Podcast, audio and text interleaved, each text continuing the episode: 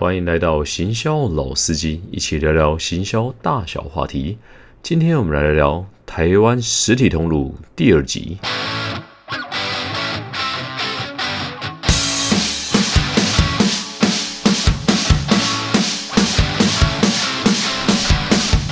嘿，大家好，我是老司机。上一集啊，我们讲了三大通路的大小故事啊，所以我们今天故事呢继续往下。啊，原本呢，其实我以为这个内容只要一集就可以录完的，就想不到呢啊，整个内容实在是太丰富了，只好切成上下两集了。那开头的时候呢，我先来一个啊资讯上面的更正啦。我先感谢我们的听众 Jack 来信，他有讲到说啊，那个福利熊呢头上戴的东西呢，啊不是帽子啊，我记得我上一个内容是讲说啊，福利熊呢跟这个 Open 家根本就孪生兄弟嘛，因为背后操刀是同一个团队啦。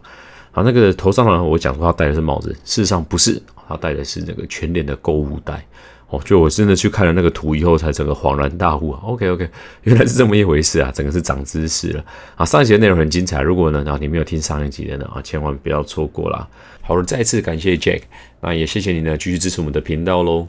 OK，听完这一集呢，我们继续讲通路的内容哦。所以呢，听完这一集呢，你还是可以了解到呢，我们整个通路的过去与现在啦。那希望呢，你可以更敏感的了解到这些生活在我们周遭的这些变化了。那如果有一天呢，你希望呢，你在架上可以看到你的商品的话啊，千万不能错过这一集内容啊。如果你没有这个梦想的话呢，啊，就当做呢，等个了解我们生活周遭的大小事。所以话不多说，进到我们这一季的第九集实体通路 Part Two。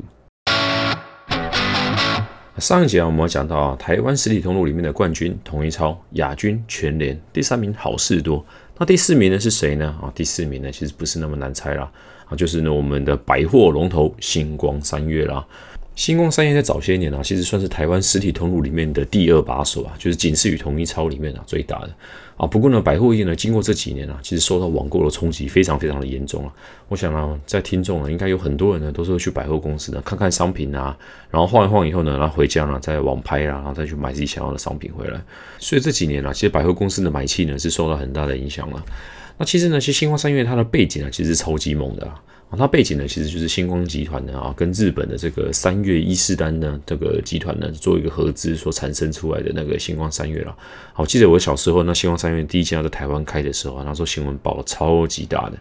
毕竟星光集团啊，是台湾的影响力还是非常大的啊。星光集团啊，其实算是台湾的前五大财阀啦。好，顺便给大家科普一下，五大财阀分别有谁呢？好，第一大的呢啊，就是那个台塑的王家啦。我想这个前首富嘛，王永庆他们家是没什么好说的啊。第二个呢，就是远东的徐家啦。啊，远东的徐家呢啊，PTT 大家叫他徐徐东啊。徐徐东呢，前一阵子很常，因为这个环评啊、雅尼案啊，然后干嘛上这个媒体的版面啊。然后接下来是国泰跟富邦的这个蔡家。啊，这个本身他们原本是同一家啦，就后来分家的。不过呢，大家知道国泰跟富邦在台湾金控界里面的影响力啊，是非同小可了。啊，那个他们分家了以后呢，分成国泰的蔡家，还有富邦的蔡家啦。啊，其实我以前呢也曾加入过这个富邦的蔡家里面，然后去做一些服务了。啊，富邦的蔡家其实很有很有趣啊，它里面管的那个范畴超级广啊，不管是从那个 Momo 啦，就是你现在看到那个购物台啊，或者是网购的这个 Momo 啊，或者是那个台湾大哥大啦，然后这些东西通通是他们家的，还有富邦银行，这不用讲了。那时候我呢加入那个富邦的时候，他们有一个那个业务员的一个奖励案，我想说这业务员的奖励案怎么名称这么酷啊？叫做日月中心。我想到这个不是现在不是二十一世纪吗？这搞什么像是那种明教要反清复明啊？就像这个这个名称这也太屌了吧！这个年代居然还有人叫做日月中心的这个奖励案，他们想要怎么那么屌？就后来才知道说，哦，原来那个时候啊是蔡明忠准备要接手啊，要掌管啊整个那个兵符了。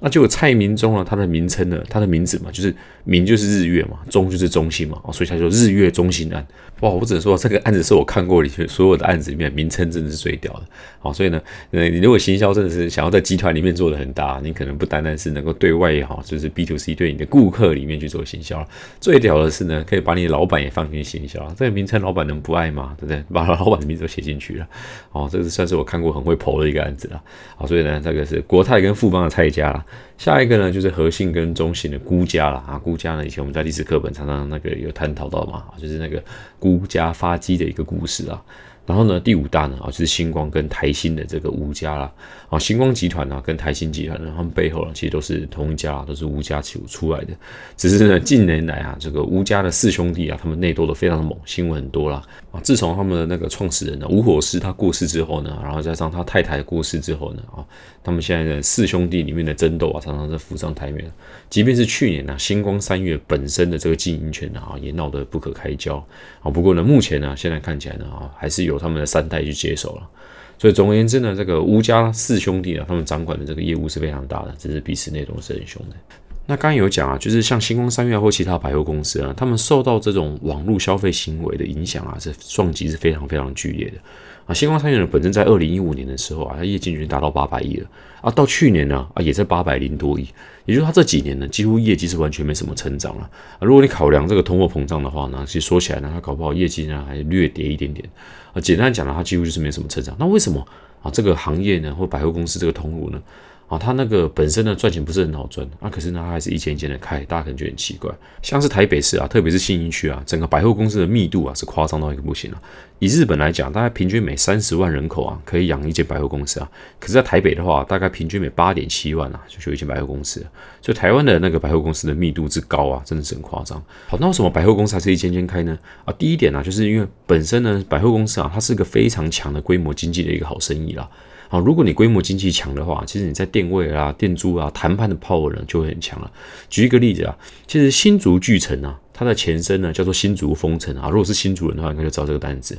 原本新竹丰城呢，它是有一家建设公司所开的。好，这个建设公司开呢，它会大概会几个问题啊，因为本身它不是经营这个的 know how 嘛，所以呢，它在整个在卖场的整个动线啦，或者是招租啊，好像有些细节上面的处理呢，就跟仙宫三月他们这种等级啊，当然是有明显的落差了。就经营久了以后呢，啊，就经营不善了，然后就经营的最后就倒掉了。其实倒掉的时候呢，它其实也就是差不多现金流啊，缺大概两亿左右的现金流断电掉以后呢，整间的这个建设公司就关掉了。它断电呢，其实不单单是因为它的这个百货公司了，还包括它本身建筑业的遇到一些问题啊。总之呢，啊，在这个新新主的这个封城呢就关掉了。哎，想想看哦，如果你今天是像规模经济啊，像是我刚才所讲的星光集团，哎，两亿的一个资金啊，再回去打个电话啊，那个总财务部啊，可能两天之后钱就掉就掉进来了。可是呢，这个就是规模经济的一个力量嘛。如果你规模经济到一个 power 的时候啊，你就不会遇到这个断电的问题了。更何况星光集团啊，本身什么没有啊，就是银弹最多嘛。总而言之呢，这件事情呢，在星光三院或搜狗这种集团呢，是绝对不可能发生这种两亿的断电状况了。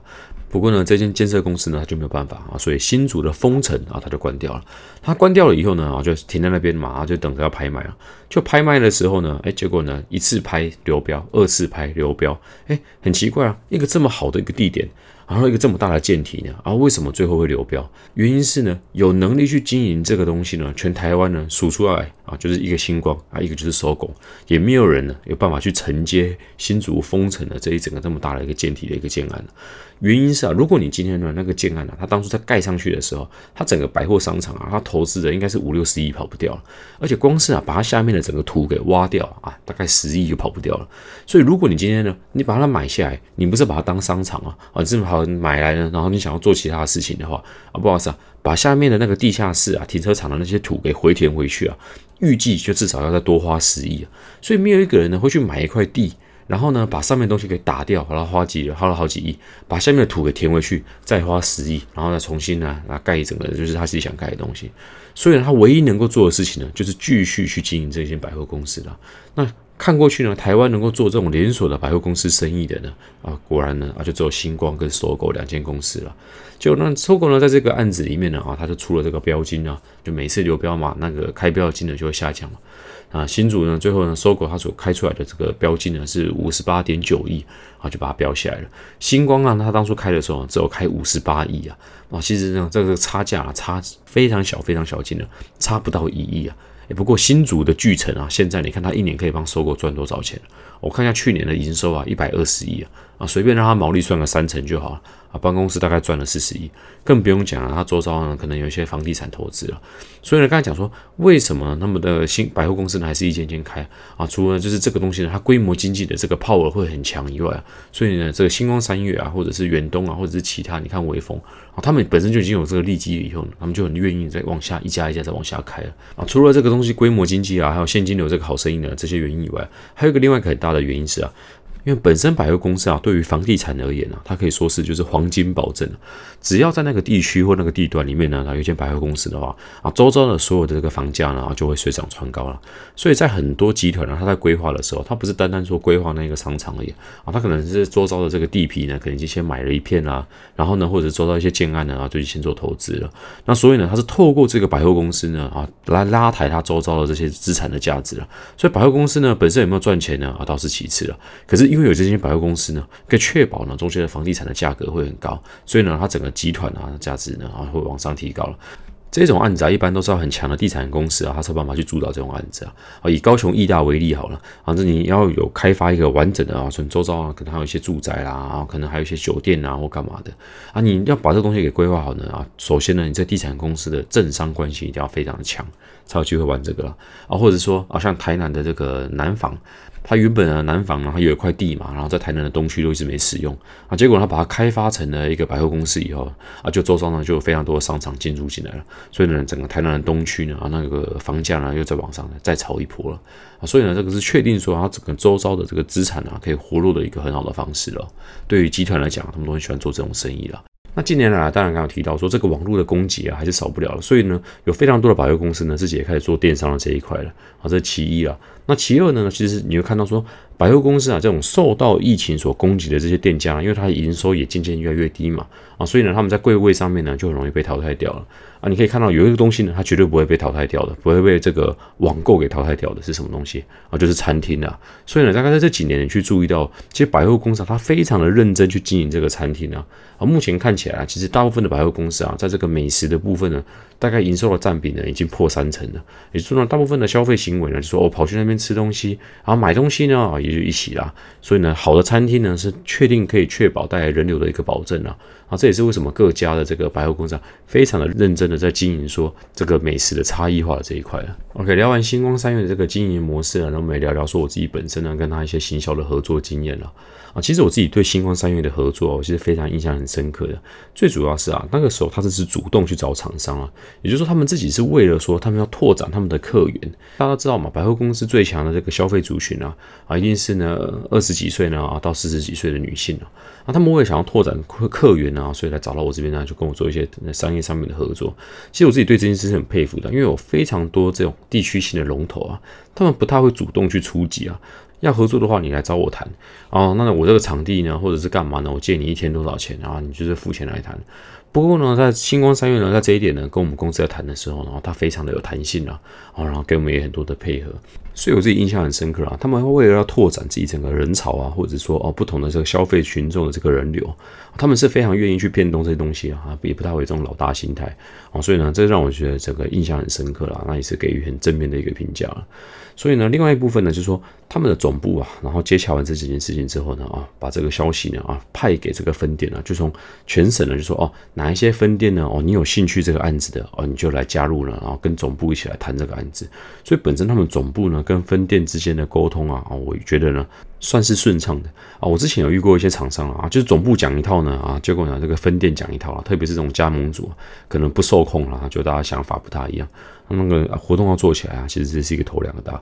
不过当然了，跟这种大型的这个集团在合作的时候啊，啊，他们的严格的规范啊，这个包含像什么，你做活动的时候啦，不管是电线呐、动线呐、施工要求啦、品质啊或什么的啊，规矩啊，可真的是很多啊，都要照他们家的这个规矩下去做啊。不过呢，说实话，这也是好事啊，啊，确保这个品质嘛啊。所以呢，总而言之呢啊，整个我跟星光三月过去的合作经验下来呢，哦，我给予这样子的一个品牌呢，哦，是给很正面的一个评价啦。好，聊完第四名呢，我们来讲讲第五名啊。第五名呢，就是我们的全家啦啊，全家呢这个月的新闻也是很多了啊。最大的一个新闻呢，就是它的股价呢啊干掉了统一超啦，所以呢，这是个老二干掉老大的一个故事啊。当然了，这个股价呢只是商业上面的某一个价值的体现啊，因为本身的那个市值来讲啊，统一超啊还是远远超过全家数倍之多了啊。不过呢，因为它发行的股数嘛，那个统一超跟全家发行的股数那个量体差很多了啊。所以呢，那个全家的每一张的这个股票的价值呢，啊，现在已经超过统一超了，啊，那当然这个故事呢，啊，就是写起来就很耸动啊，就老二干掉老大的一个故事了。那 Seven 这边的讲法呢是说，因为菲律宾啊跟这个中国的统一超啊，他们这个是集团的角度嘛，啊说海外的这些事业体啊，因为他们因为受到疫情的这些冲击啊，所以有些亏损的部分呢，就认列在第一季啊，所以造成第一季的财报看起来好像比较鸟一点。那全家的部分呢，则是相反过来了，所有的营运指标呢，就是很强劲的成长了啊，所以呢，相对之下呢，所以在股价上面的反应啊，那个全家呢就成长了很多了啊。那其实这个最主要的原因呢，其实是我自己的看法，是因为全家呢，它近年来这些数位化的一些表现啊，它的一些创意上面的表现呢啊，不管是之前的一些行销上面啊，不管是在什么双麒麟啊，或者是说有一些新的品牌啊，其实他们全家真的都经营的很不错了。那数位化的部分呢，就包含说这个，我有时候就常常觉得说。为什么去那个 Seven Eleven 的 iPhone 那么难用啊？而且速度很慢啊！相较之下呢，啊，全家那个东西呢就快很多了啊！像是寄杯服务啊，或什么呢啊，或者是会员制啊，全家这个都经营的很好啊！所以呢，这相信呢，这都是让他们近期来然后大成长的一些原因啊。其实说实话，在创新的这件事情上面，全家真的是比 Seven Eleven 啊积极的非常多了。因为 Seven 他们角度而言，就说反正我是龙头嘛，所以他们的行为的举止上面呢，相对比较保守啊。再加上我上一节内容有讲，原本的行销团队呢，因为跳过去全联啊，所以呢，现在的这个行销团队的方向呢，可能过去有点不一样。那以前呢，可能比较创意啦，比较激进的一些做法呢，啊，可能现在就没有了。那当然啊，这东西没有什么对或错嘛，啊，想知道更多的话啊，记得去听看我上一集的内容啊，不要忘记了。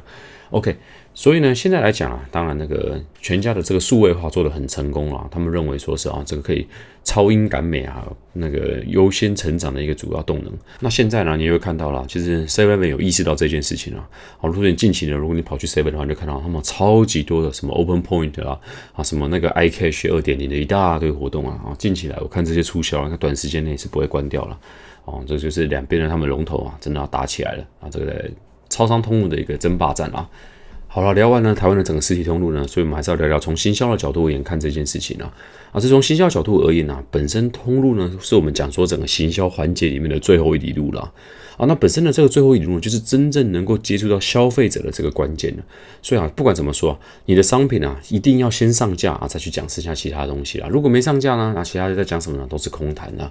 那本身的最后一路呢，其实它会因为你的业务力跟你的品牌力啊，它可以协助你呢，可以在在这个牌面上面呢，可以抢到更好的位置，甚至啊，在有些店家里面呢，你可以抢到第二个陈列位啊。因为一般的商品呢，它只能摆在架上嘛。那你的商品呢，可能因为你的品牌力跟业务力比较强，所以呢，可以帮你啊，那会抢到说其他的一些地方，然后可以有更多的露出了。那一般讲的更多露出有什么地方啊？譬如说啊，你去那个卖场啦。啊，就中间那些走道的地方，啊，它可能有那个中央走道的这个中岛区啦，啊，或者是说啊，你可以有比较好的陈列位，就是什么头尾的这些端架啦，我们在业界讲这叫头端架啊，或者说我们讲这个落地陈列，就是从你的商品呢，从没有到有把整个叠起来，可能是一整座的面呐，啊，它可能是一座泡面山，啊，它可能是一座饮料塔这样子，啊，或者是罐头叠的，啊。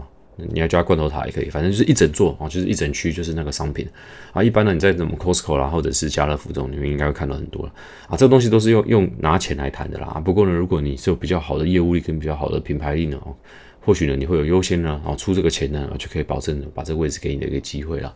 那一般来讲，我们说我们在这个最后力度上面呢，最重要、最重要去抢的地方呢，我们叫做黄金视觉啊，也就是说你的眼睛跟眼睛这个平视的一个高度的地方啦，啊，所以呢，在上下大概在三十度到四十度之间啊，这个是一般的商品你会买得到的啊，会优先呢会伸手出去拿的地方啊，除非呢你是小孩子的商品啊，那你可能呢就往下下调啊，大概再降个一百公分，小朋友跑来跑去呢，在货架上面能够看到东西啊，总是会放的比较低一点的。那颜色呢，可能要比较跳啦，然后可以有出钩的一些感觉啦，所以整个在货架上面的一个这个识别上面呢，都是非常重要的。所以针对呢那个在货架上面的一些表现啊，或者是动线上面的规划啊，可能以后我们可以再做一集了。好的，以上就是我们今天主要内容啦。哎，我发现今天这一集啊，应该是我近几集来讲啊，就是干话讲比较少的一集哦。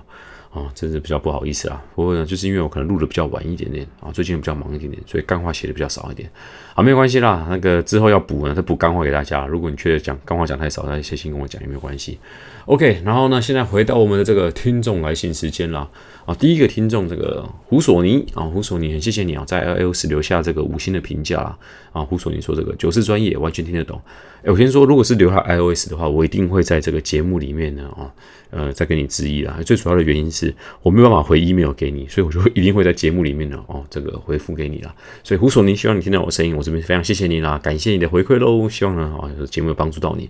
第二个呢，就是这个凯西，凯西有寄 email 给我了啊，然后他说呢，哦，听完公关那一集呢，我学习很多。那我本身呢，在公关业刚服务不久，希望公关这边也可以进步，能否分享你哦？觉得这个公关里面啊，最好的一个案例。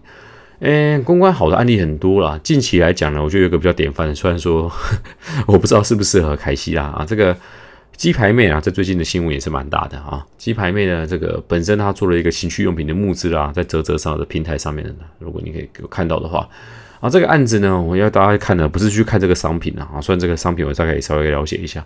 不过重点呢，不是说它这个商品怎么样，重点是说它的募资影片啊，真的拍的超级不怎么样的哈。我看过非常多的募资影片啊，拍的呢，真的让你很心动的，真的很多。那鸡排妹的这支影片呢？它的募资影片呢？我真的说起来呢，就是在卖鸡排妹啊，就是他拿着情趣用品在那边晃来晃去。这支募资影片呢，真的拍的不怎么样，因为完全没有把你的产品力量的优势给带出来。不过相对的，他的公关记者会啊，应该是我近期来看起来办的就是操作的最好的一个啦。啊，最主要的原因呢，是记者在访他的时候，不管他问他什么问题，他都会绕回来啊，就是讲说什么哦，我跟你讲，我这个商品啊，真的是人类灭绝计划。哦，我这个商品啊，真的很强，女生真的赢不了。就他一直把这些关键字呢，一直重复的讲。我刚才看他重复的都讲了两三次啊。从我的角度看呢，就是这两句话真的选的很漂亮啊，这绝对不是巧合啦，应该是有行销团队在协助了，或者是。鸡排妹她这么有商业头脑，那我觉得她也是很厉害的一个人啊。所以总而言之呢，在这个公关操作之下呢，然后他的募资呢，短短的啊，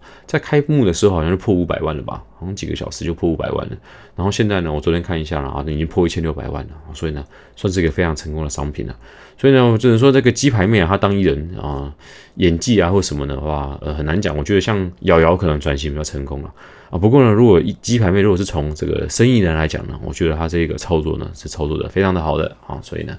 哎，你可以看一下他整个公关的一些操作，他怎么样去露出他的商品啊，他怎么样去回答这个记者，然后讲的很自然，然后把自己的优势，然后让记者愿意在播出来的时候呢，把他这个商品最强的地方呢啊都给讲出来啊，这个就是一个好的公关呢，我觉得必备的一个条件啦。OK，所以呢，以上就是我今天所有内容啦。希望今天的内容也有帮助到你啊。如果你对我的节目呢有任何的 feedback 或者是一些回馈的话，欢迎你寄 email 给我，我的 email 是 marketing insider。Tw at gmail dot com，我会把我的 email 呢放在消息栏的部分啦。希望今天的内容也有帮助到你。我的频道是希望能够创造对行销有兴趣的人一个友好的平台，也欢迎你加入我一起用简单轻松的方式写到行销。如果你喜欢内容，请你给我回馈与评价。如果有任何行销上的问题，也欢迎写信啊，请找我讨论啦。最重要的是呢，把内容分享给其他好友，让更多人听到。我们每周二跟每周五准时更新，我们下次见，拜拜。